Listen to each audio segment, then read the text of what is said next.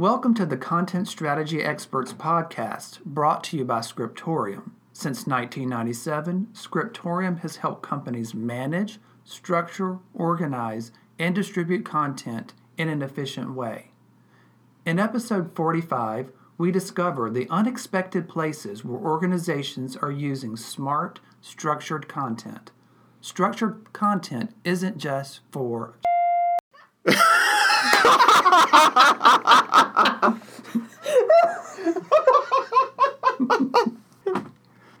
Don't make me laugh anymore. Okay. Structured content isn't just for technical communication anymore. Hi, everyone. I'm Alan Pringle, and today I have with me Sarah O'Keefe. Hello. And Bill Swallow. Hi there. Sarah, you wrote a blog post a few weeks ago talking about a content trend for 2019 in which you talked about smart content being in unexpected places. So, first, I thought we should probably define what you meant by smart, smarter content. Right. So I actually had to go back and reread the blog post because the beginning of 2019 felt like it was approximately five years ago. Um, we seem to be operating in some sort of dog years in 2019. Smarter content, what I'm getting at here is the idea that content is not purpose built for a specific uh, deliverable or a specific context or a specific place. So instead of, I'm going to write some content and it's going to become a book, or I'm going to write some content for the website, and you just target that thing directly the idea of smarter content is that it becomes more flexible, it can go in different places.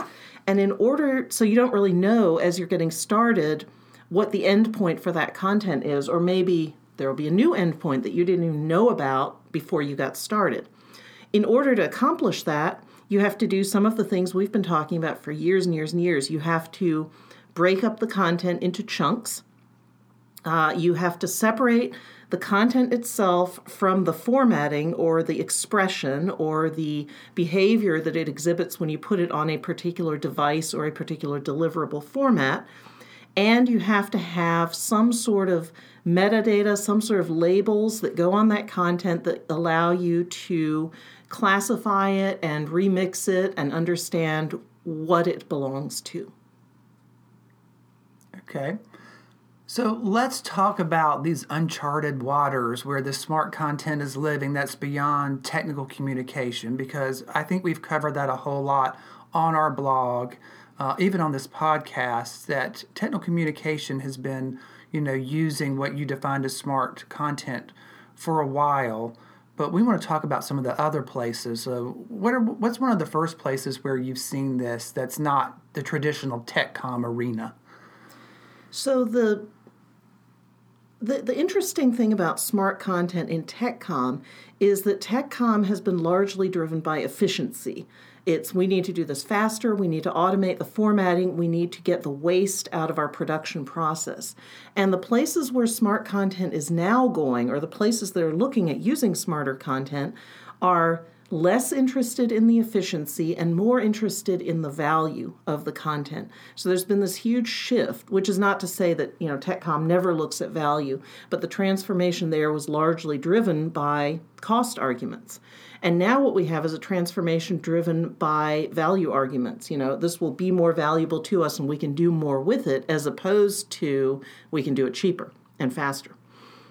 So I would start with IT um, the IT departments have been really uh, recognizing that when a you know a client in the sense of an internal client within an organization comes to IT and says we need a new way of developing deploying delivering content managing it they are looking at what are the options out there how can we support our internal customer and help them with this content. And so we've had a few cases where the IT departments are leading these deployments and are really leading the way in working with their content groups to take a much more, um, I'm, I'm trying to avoid saying holistic, but, you know, in taking that big picture view of content as an asset that can be used in lots of different ways, not just, hey, how do we get this on the website?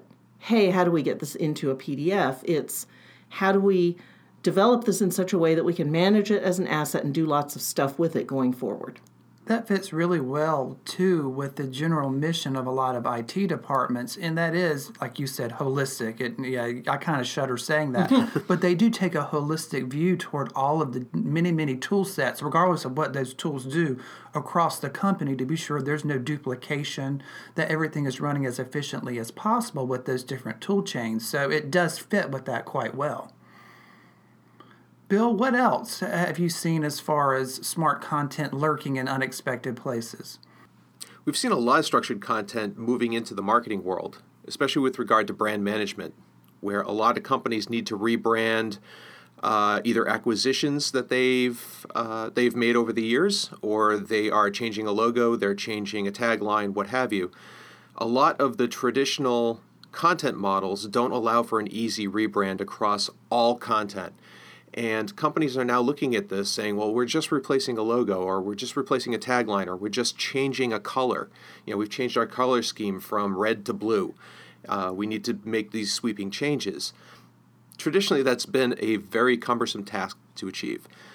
And with this smarter content, by taking the formatting and separating it from the content, you're able to make these changes in very few specific areas and apply those changes throughout all your content at once.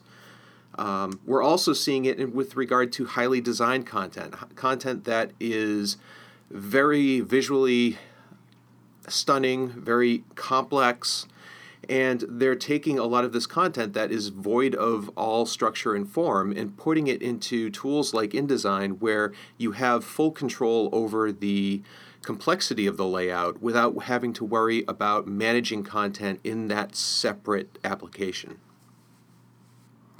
Yeah, I think it's important to realize when you're talking about using these tools for, you know, highly designed content, we are not saying that you completely automate the formatting.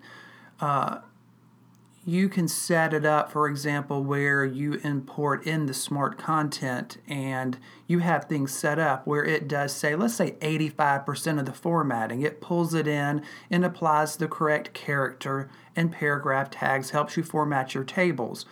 What it's probably not going to be able to do is give you those finessed page breaks and line breaks and things like that.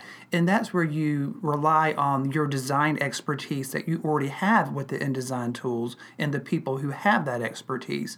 And they go in and then finish up that last, you know, 15, 20, 15, 20% of the um, cleanup, if you will, that part of it to finesse it and make it look really great. So you're still pulling in that content with that intelligence you're getting the automated formatting, but you're still using those skills to really elevate that um, the design to be sure that the final product does look as good as if it were created completely by hand. Right. And since you're managing all of that content outside of these very specific tools, it affords you some other benefits, uh, such as being able to share a lot of this information in a lot of different outputs. And when you look at a lot of marketing material, there's a lot of overlap of the types of information that are going out, whether it be a single page pamphlet, a multiple page pamphlet, a product sheet, uh, a technical specification, website copy, a full uh, product manual, uh, a, uh, a full marketing guide or brochure. Uh, a lot of this content is being shared and repurposed and reused. And rather than having to manage all of this content individually in all these applications, with smarter content, you're able to do it once in one location and then start reusing that information intelligently across all of those deliverables. Right, and it sets up a consistency too. So you may be using the same, for example, product specifications in your user technical content and in your marketing content. And if you are pulling in that same chunk of smart information, you're going to have a consistency that your customers are going to appreciate because the first time you put out a piece of marketing that does not match, for example, the user guide, you're going to hear about it. One way i think one way of looking at this um, you know to your point about the last 15 or 20 percent although personally i usually tell people we can get within 90 or 95 percent but I'm, I'm the optimism department here at scriptorium. I am not. Right so you figure the correct answer lies somewhere in between there um, you know the first question is do you really need that last level of polish? I mean, do you really need it and are you willing to pay what it's going to take to do it? If the answer is no, then we're done. We automate 100%. If the answer is yes, then, and certainly we have clients for whom that's the case, then what you're looking at is a situation where for that, that last mile, right, that last uh, 5 to 20%, depending on who you ask, you do the work, you do the manual work, but you've eliminated the upfront uh, formatting and maintenance that is so, so time consuming in traditional desktop publishing kinds of applications for print. So I just look at this as being a we can get you really close and then you sort of use a different process for the last mile of the project. It's a very good point. And to, to wrap up on the Marcom angle, I would not wish upon my worst enemy having to replace a logo in hundreds of Microsoft Word files manually. it is not fun. Been there, done that. Yeah. exactly. Burned the T-shirt. It is. It Been It is. there, done that, got the tendonitis. It is awful, and that amount of manual labor can really give you a justification, return on investment for looking at going to smarter content. It, it really can. So let's move on to another area where people are starting to use smarter content. Uh, what, what what might that be, Sarah? Well, education is a big one. Absolutely. Um, you know, back in the day, and we've seen this transition ourselves in our business. Back in the day, we did largely classroom training. You know, we would go and schedule a public class, we would go on site, we would do uh, that kind of thing. And in classroom training, already you've got the need for two kinds of outputs. You've got, you know, the instructor manual and the class, uh, the participant manual. So the participant gets a document that sort of outlines what's going on in the class. The instructor might have additional notes. Make sure you say this. Don't forget about this. This is often a stumbling block. And some notes about how long things take you know allow five minutes for this exercise. Allow extra time if you have this kind of a group of trainees in your uh, classroom. So that's fine and that's already an interesting case for separating out content and formatting and doing that uh, those variants based on instructor versus participant. But today so much of the content that we have is actually e-learning. So it's not classroom based but it's some sort of an online learning experience well a lot of the information that went into the traditional classroom manuals or textbooks also belongs in the e-learning content. So but the presentation is not the same. I mean, not even a little bit the same. They are very very very different. So you have to take a look at can we deliver this information out of a single content neutral source? And how do I make that happen and how do I tack on the things that I need for e learning versus the things that I need for classroom. So, where in the classroom environment, the instructor might do a demo, in an e learning scenario, the demo is probably a video that's been captured ahead of time. So, you have that differentiation of you know, link to the video here as opposed to a note that says, hey, instructor, do this now. Um, so in that scenario, in the in the sort of educational scenario, you can put together foundational content that you can then deliver into all these different uh, outputs that you need, right? The classroom guide or the instructor guide, the participant guide, the uh, testing answer key, that's a whole separate thing usually, and then the e learning environment that you want to deliver on the web. Right. And while you're doing that, you can further break it down with additional layers of metadata that specify uh, whether it's a novice audience, intermediate, expert. Uh, if you're, we were talking about um, classroom education or uh, elementary education, what grade level is it is it appropriate for? Uh, you could specify all of these things separately and then push it out to all of these different areas that Sarah's been talking about. And she touched briefly upon the uh, the testing scenarios and the answer keys, but also being able to label a lot of these uh, content pieces as appropriate for testing and being able to build a lot of that testing in. Not only can you produce these printed tests and printed quizzes, but also push that out into your e learning environment and be able to track it that way as well. Yeah, and with the e learning part, you can even include some intelligence that helps explain why an answer is not correct. You really can't do that quite as well, you know, on a printed piece of paper. But with e learning, you can, if they, if they choose the incorrect answer, throw up a little bit of information to explain this is why this answer is wrong. Right. It's being And- being able and- to augment that lack of a physical instructor being able to go over that with you in person. Mm-hmm, exactly. Bill, do you have any other ideas about where smart content is being used? Well, another area, and it kind of touches upon a lot of what we've talked about already, but is in uh, product manufacturing. We're seeing a strong push in that area, especially as regular products become smart products. Uh, whether they connect to the internet or whether they have some kind of a user interface for people to engage with aside from the product itself. Um, you know, we're seeing companies that are already using or are looking to use uh, smarter content to be able to categorize a lot of their, their specific content needs. Uh, for example, if it's a physical product that they're making, they probably have labels that need to go on this product in some fashion or need to be painted on the product in some place. Templates for that content can be done using uh, a smart content construct and also being able to pull a lot of that information into user manuals, into online guides, and so forth, and not have to update uh, several different places at once when a term changes. So if they decide to call a part something different, they don't need to make that change in 14 different places. They make it in, their one parts list, and that propagates throughout all of their content.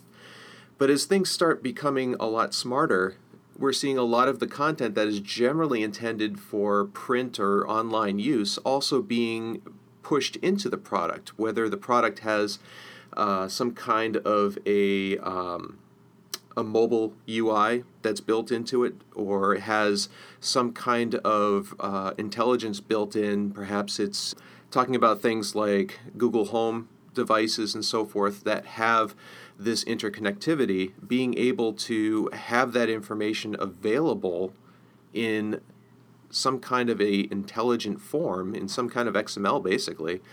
Um, you're able to do a lot of queries and lookups and be able to send information back to the user when they have to query a specific question.